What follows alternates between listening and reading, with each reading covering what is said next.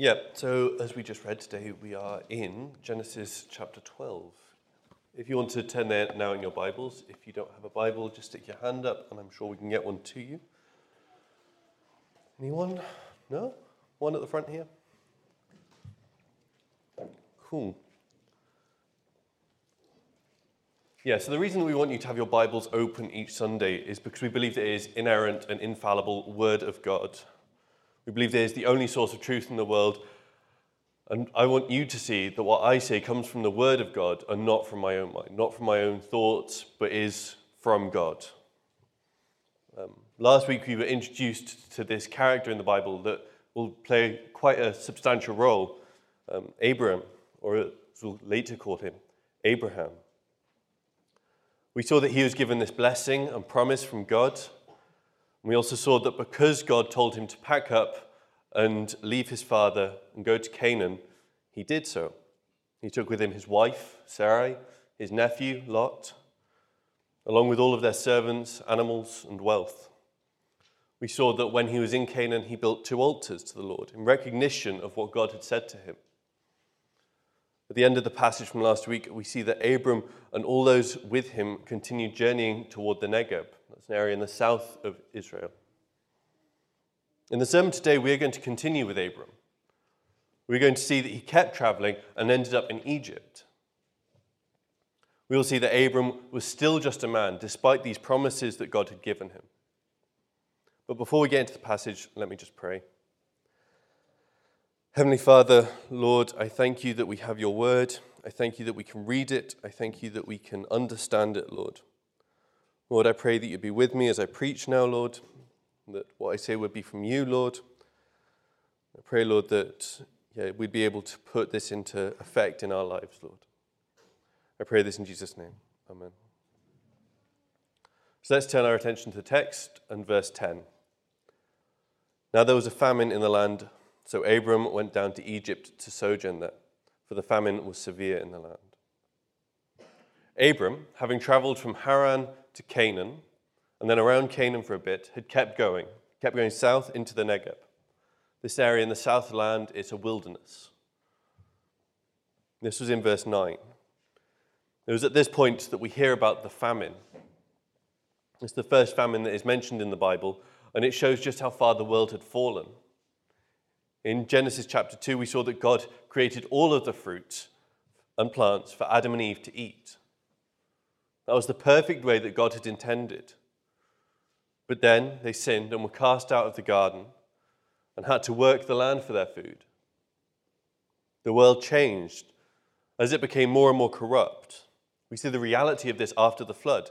Animals now feared man and could be taken for food, and the world no longer gave bountiful provision from its ground. I said that this is the first famine that the Bible mentions, from here on it becomes common.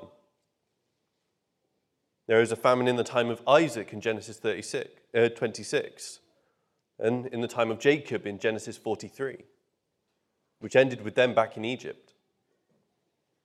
Throughout the Old Testament, from Judges to Nehemiah, there are several famines, some of which come as direct judgment from God. So we have this famine happening in the land of Canaan, and it is clearly worrying Abram. He has been told that he will have children and that those children will become a great nation and will come and bless the world. But it appears that Abram is at best not thinking about this and at worst actively ignoring the word of God. He's not trusting that God would provide for him and his family. because he is looking not at the promise of God, not thinking about the world with God in mind, but thinking with his own ideas. He takes his people down to Egypt. Now, this before Abram had any children. So the people with him would have been Sarah, his wife, Lot, his nephew, and all of their servants and animals that came from Ur to Haran and Haran to Canaan.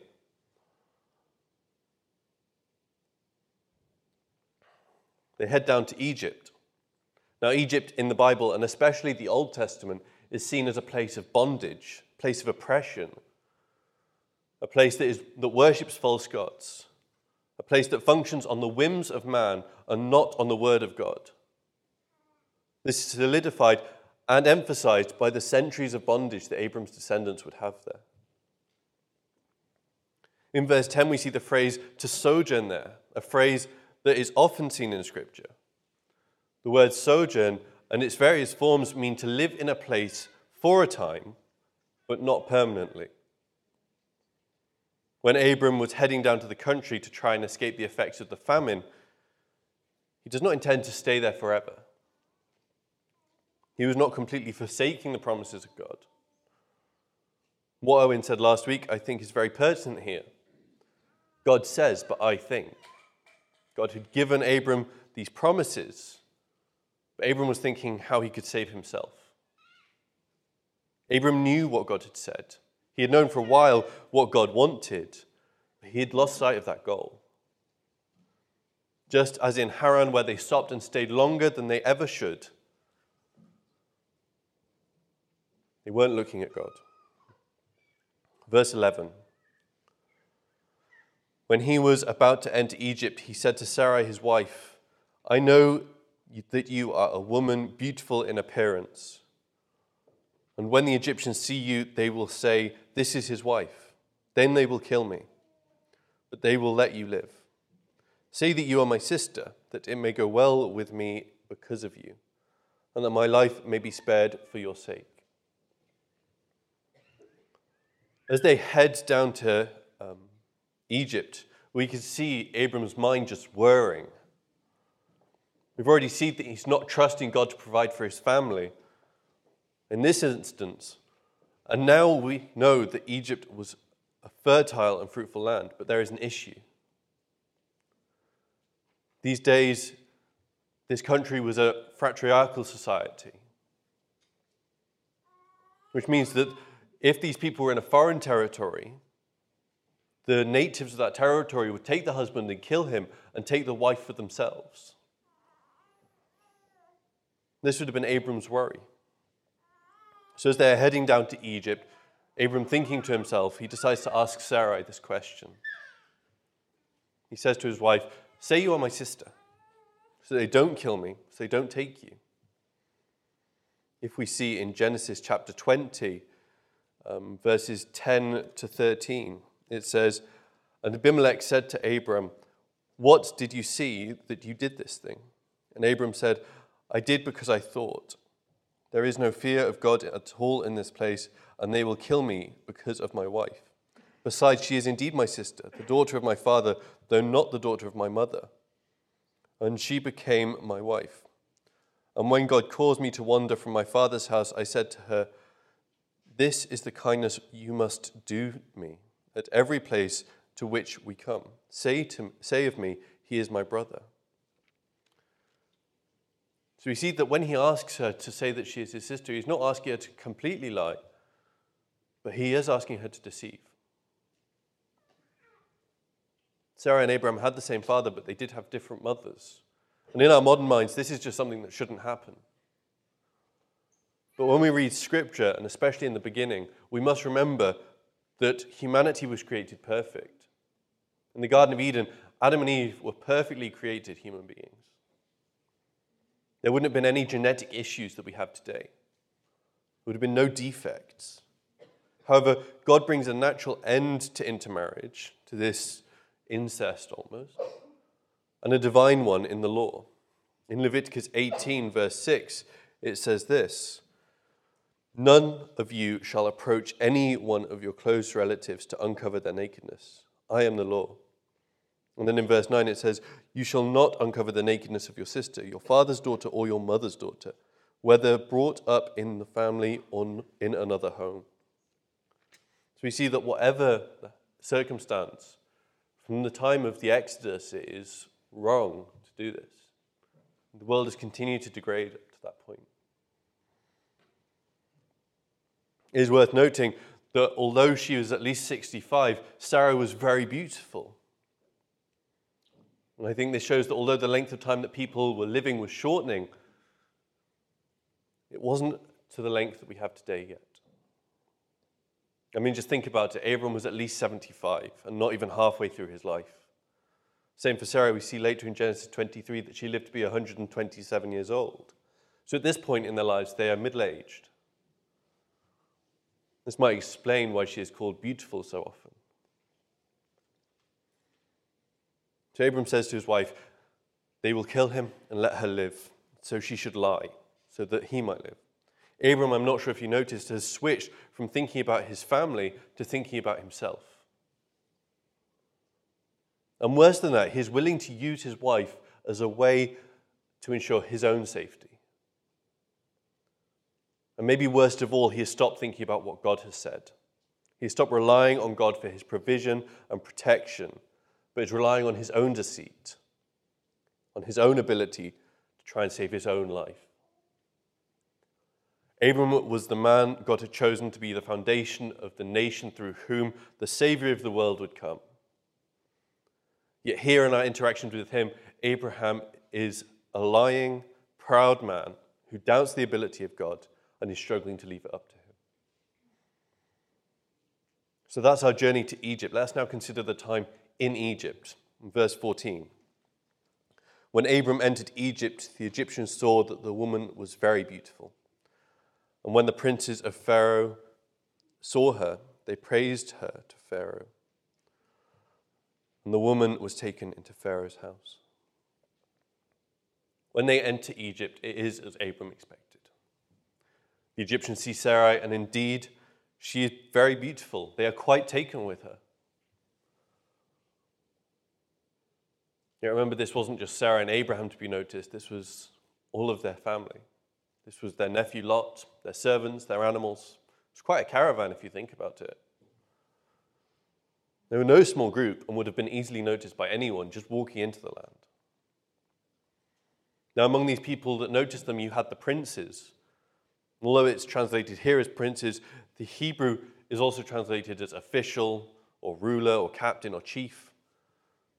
So, although it's translated as princes here, it's more likely that they were members of Pharaoh's court his officials, his advisors.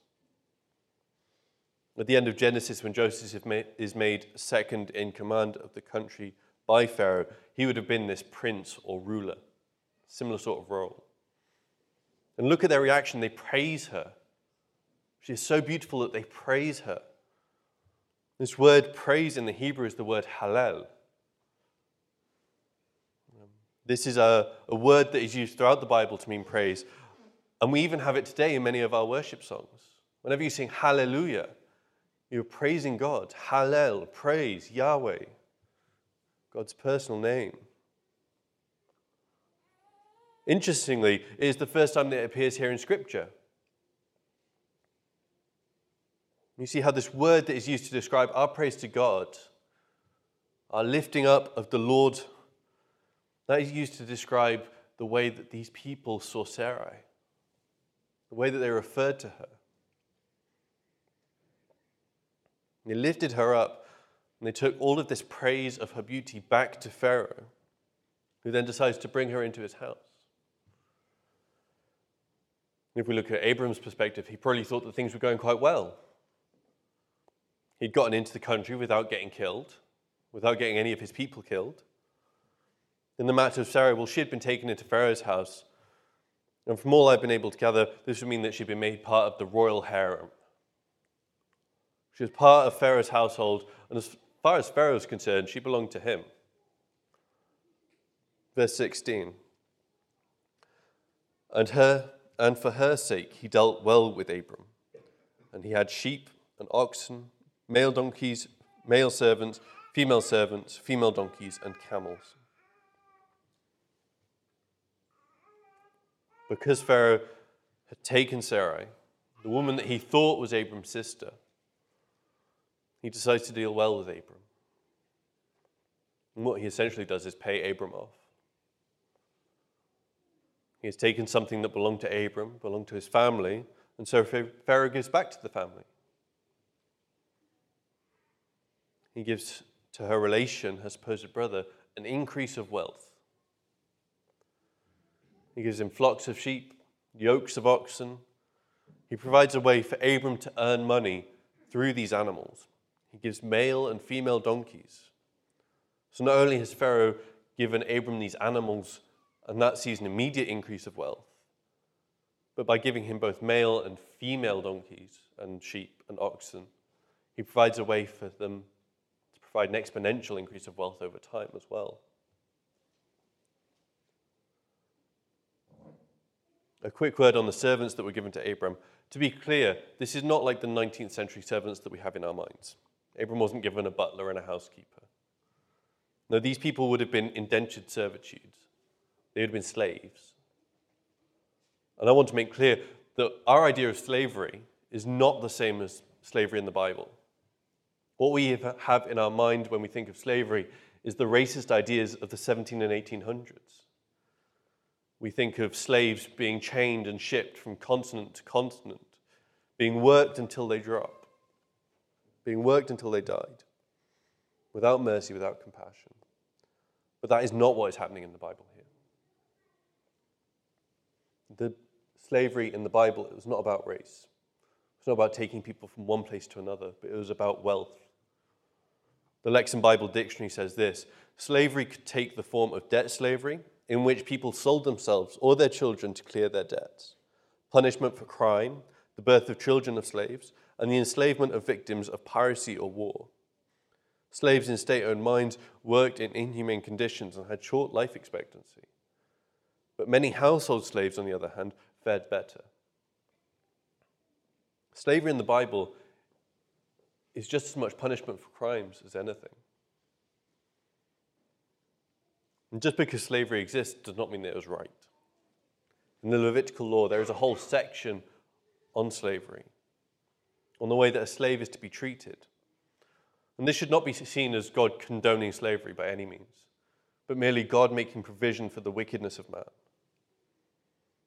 God knew that man is wicked, he knew that he had sinned and that he was full of sin. And so creates a way to control it so that those that are enslaved have a better life and gives rights and freedoms to those that are enslaved. Okay, let's look at this final section where the Lord interjects in verse 17. But the Lord afflicted Pharaoh and his house with great plagues because of Sarai, Abram's wife. So Pharaoh called Abram and said, What is this you have done to me?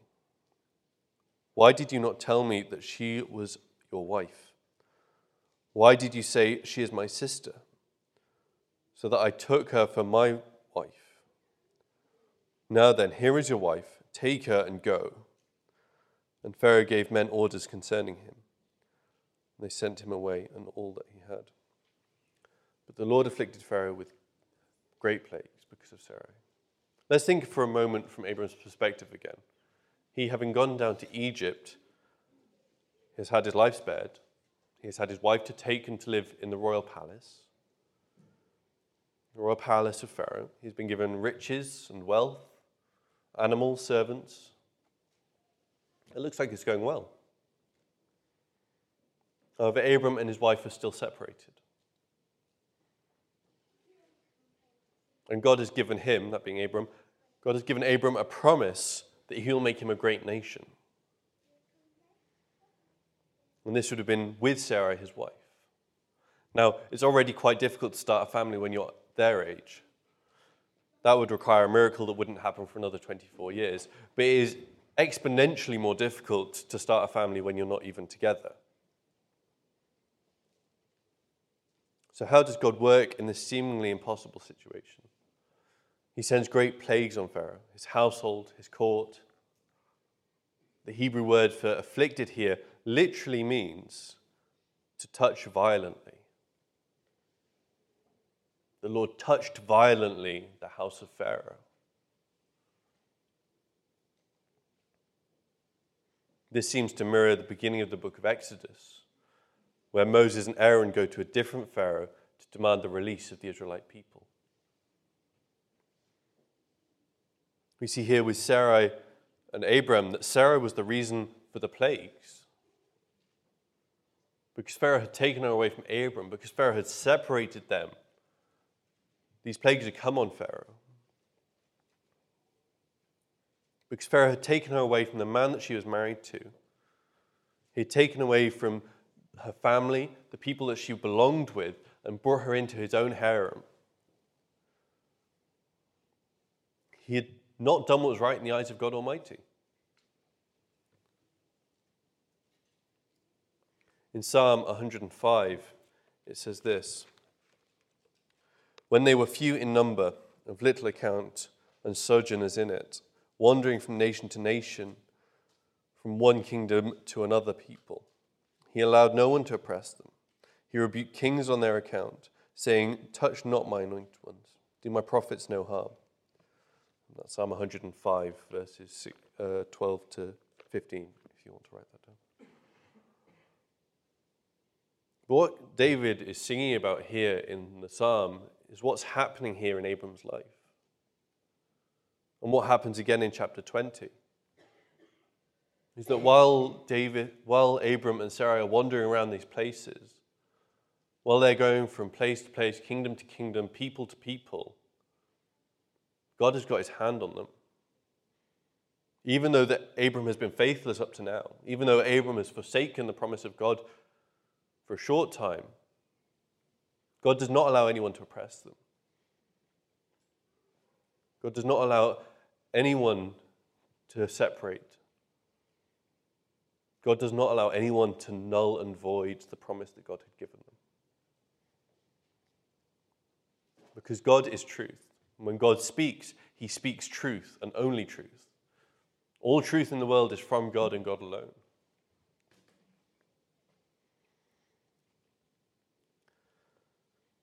Verse 18 So Pharaoh called Abram and said, What is this you have done to me? Why did you not tell me that she is your wife, was your wife?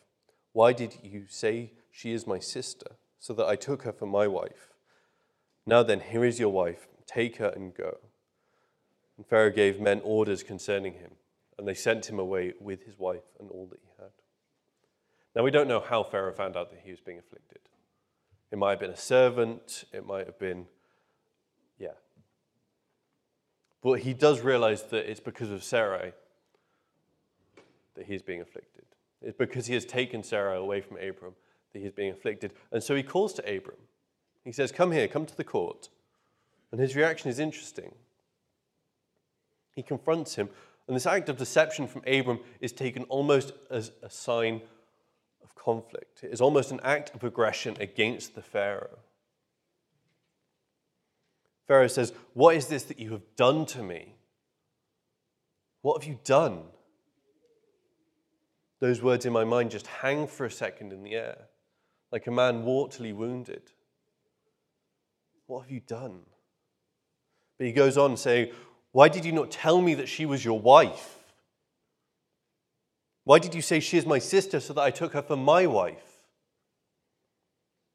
Pharaoh knew that he had done wrong. He knew that this deception from Abram, through it, he had sinned. He had sinned by taking Abram's wife. Pharaoh recognizes here what Christ explicitly states in the Sermon on the Mount. In Matthew chapter 19, verses 5 and 6, Christ says, um, have you not read that he who created them from the beginning made them male and female, and said, Therefore, a man shall leave his father and mother and hold fast to his wife, and the two shall become one flesh. So they are no longer two, but one flesh. What therefore God has joined together, let not man separate. Pharaoh knew that he had separated this husband and wife at this point. I knew that that had been sin. He recognized that the bond of marriage was not just one to be temporary, but one that is to be seen as holy and ordained by God. That is why the words from Abram to Abram are so pointed.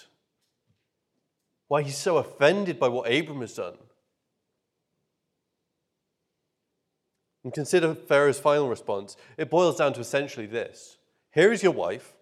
Now get out with all of your wealth all of your animals, all of your servants, and get out of my country. That is what Pharaoh says to Abram.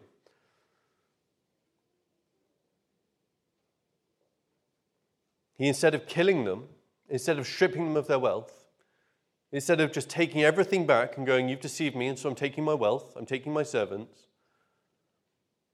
instead of further sinning, he says, Here, take your stuff, take all that I have given you so far, and get away from me.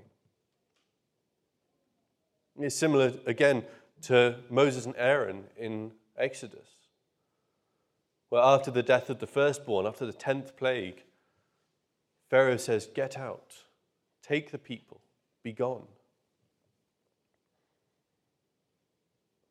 Now, if we were to look at this episode in isolation, one might think that things have gone well for Abram in Egypt. But although he and his wife were separated for a time, ultimately nothing bad happened to them. So, so all is well that ends well, right? Sadly, not. We will see that due to this wealth that he acquired in Egypt, Abram and Lot are forced to separate.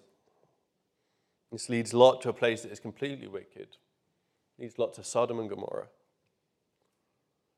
We also see later in another episode of faithlessness from Abram that he will sleep with Hagar for a son and have Ishmael. Hagar was an Egyptian. She was given to Sarai while they were in Egypt. These are both direct consequences of this episode of faithlessness from Abram. Now we have understand this passage, let's just consider some application. How can we apply this to our lives? When Abram went down to Egypt, he wasn't following the word of God. He knew what God had said, but couldn't see how God could provide. He just couldn't see it. It was dark to him. How could God possibly provide for him in the midst of a famine? But God has said that He would. But instead of waiting to see God, he decided to provide for himself. He didn't listen to God's word, but he made his own decisions. We also have God's word, we have the Bible. This is the way that God has chosen to communicate. We need to recognize the power of the word of God. Paul says in Romans chapter 1, verses 16 and 17 For I am not ashamed of the gospel, for it is the power of God for salvation to everyone who believes, to the Jew first and also to the Greek. For in it the righteousness of God is revealed from faith for faith, as it is written, the righteous shall live by faith. The word of God, the gospel of Jesus Christ, is the power of God for salvation. No one ever became a believer without hearing from the word of God. We as believers should be bold and have confidence in that. Have confidence that God will use His word to reveal Himself not only to us, but also to the unbelievers, to the people outside who we do not talk to, but we should, to those who are yet to believe. We should not be ashamed of the Word of God. We should not be trying to change it to make it more palatable for the culture.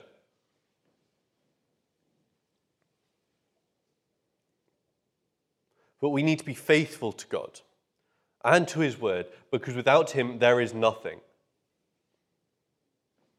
At college, in our Christian life class, we looked at uh, 2 Corinthians chapter 3, verses 15 to 18, which says this.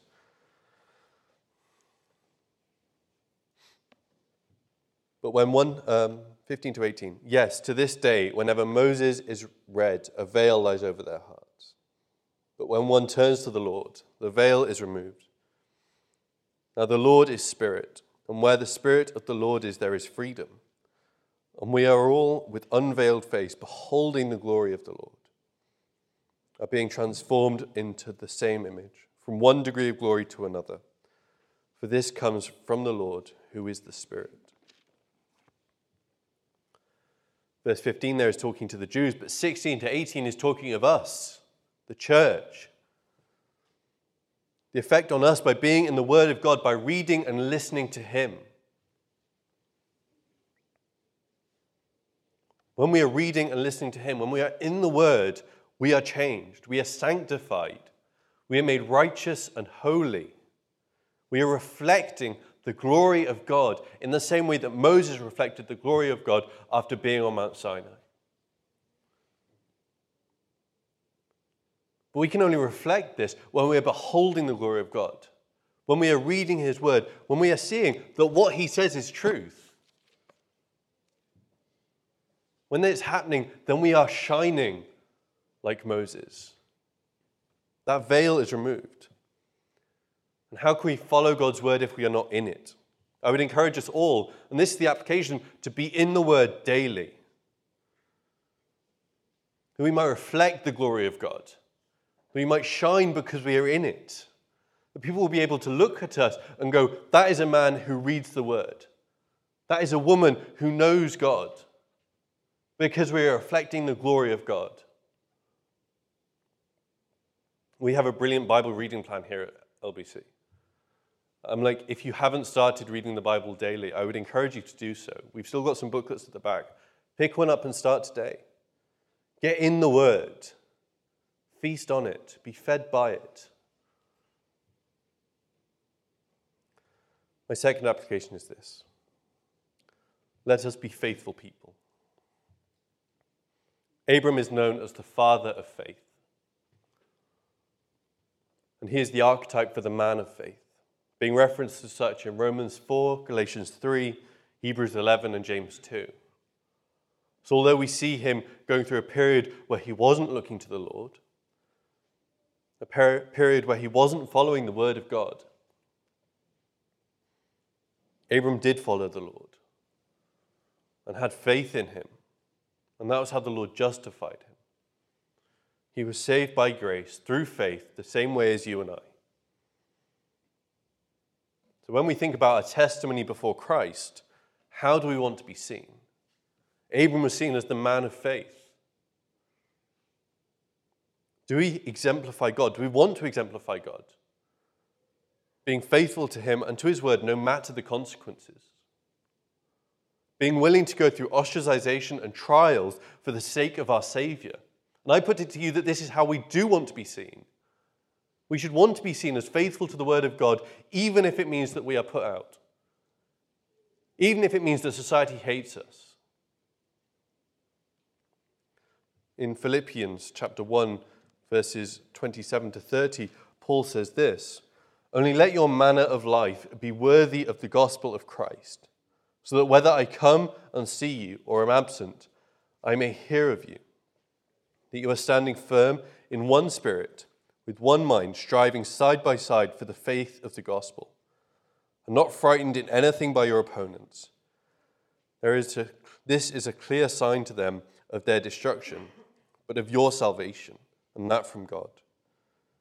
For it has been granted to you that for the sake of Christ you should not only believe in him, but also suffer for his sake, engaged in the same conflict that you saw I had, and now here I still have. Paul was conflicted constantly. Paul was stoned in Acts, but survived. But Paul knew that the gospel of Christ was worth more than his life. He knew that what Jesus wanted of him was more than he could possibly give. And he was willing to go that far. This week, I ask you to spend a time contemplating what you think it means to live in a manner worthy of the gospel, and then act on it. I'm sure that there are sins that need to be forgiven, sins that need to be repented of. Get on that. Don't let things hang around. What issues need to be addressed in your life? Address them. Don't let them be unaddressed for another week. Get rid of the junk in your life and press forward to the glory of God, that we might receive our prize with Him in heaven. Let's pray. Heavenly Father, Lord, I thank you for Abram. I thank you for his life. I thank you for his example. I thank you that we can study him and study how you used him. Lord, I pray that as we think about these things, that you would speak to us, that we'd be able to act on them, Lord. that we would be able to address the things in our life that need to be addressed, that we'd be able to let go of the things that need to be let go of, and that we'd be able to push forward to your glory, Lord. That even if we suffer, even if we go through trials, even when we go through trials, Lord, we would be able to look at you and go, God is good. God is gracious, God is kind, and God has me. Father, I pray that we would be able to trust you, trust your word, Lord. We would reflect your glory in the world, Lord. That we would shine as lights before you and before the world, Lord. We wouldn't just try to fit in, Lord, but that we would actively seek to stand out. I pray all of this in Jesus' name. Amen.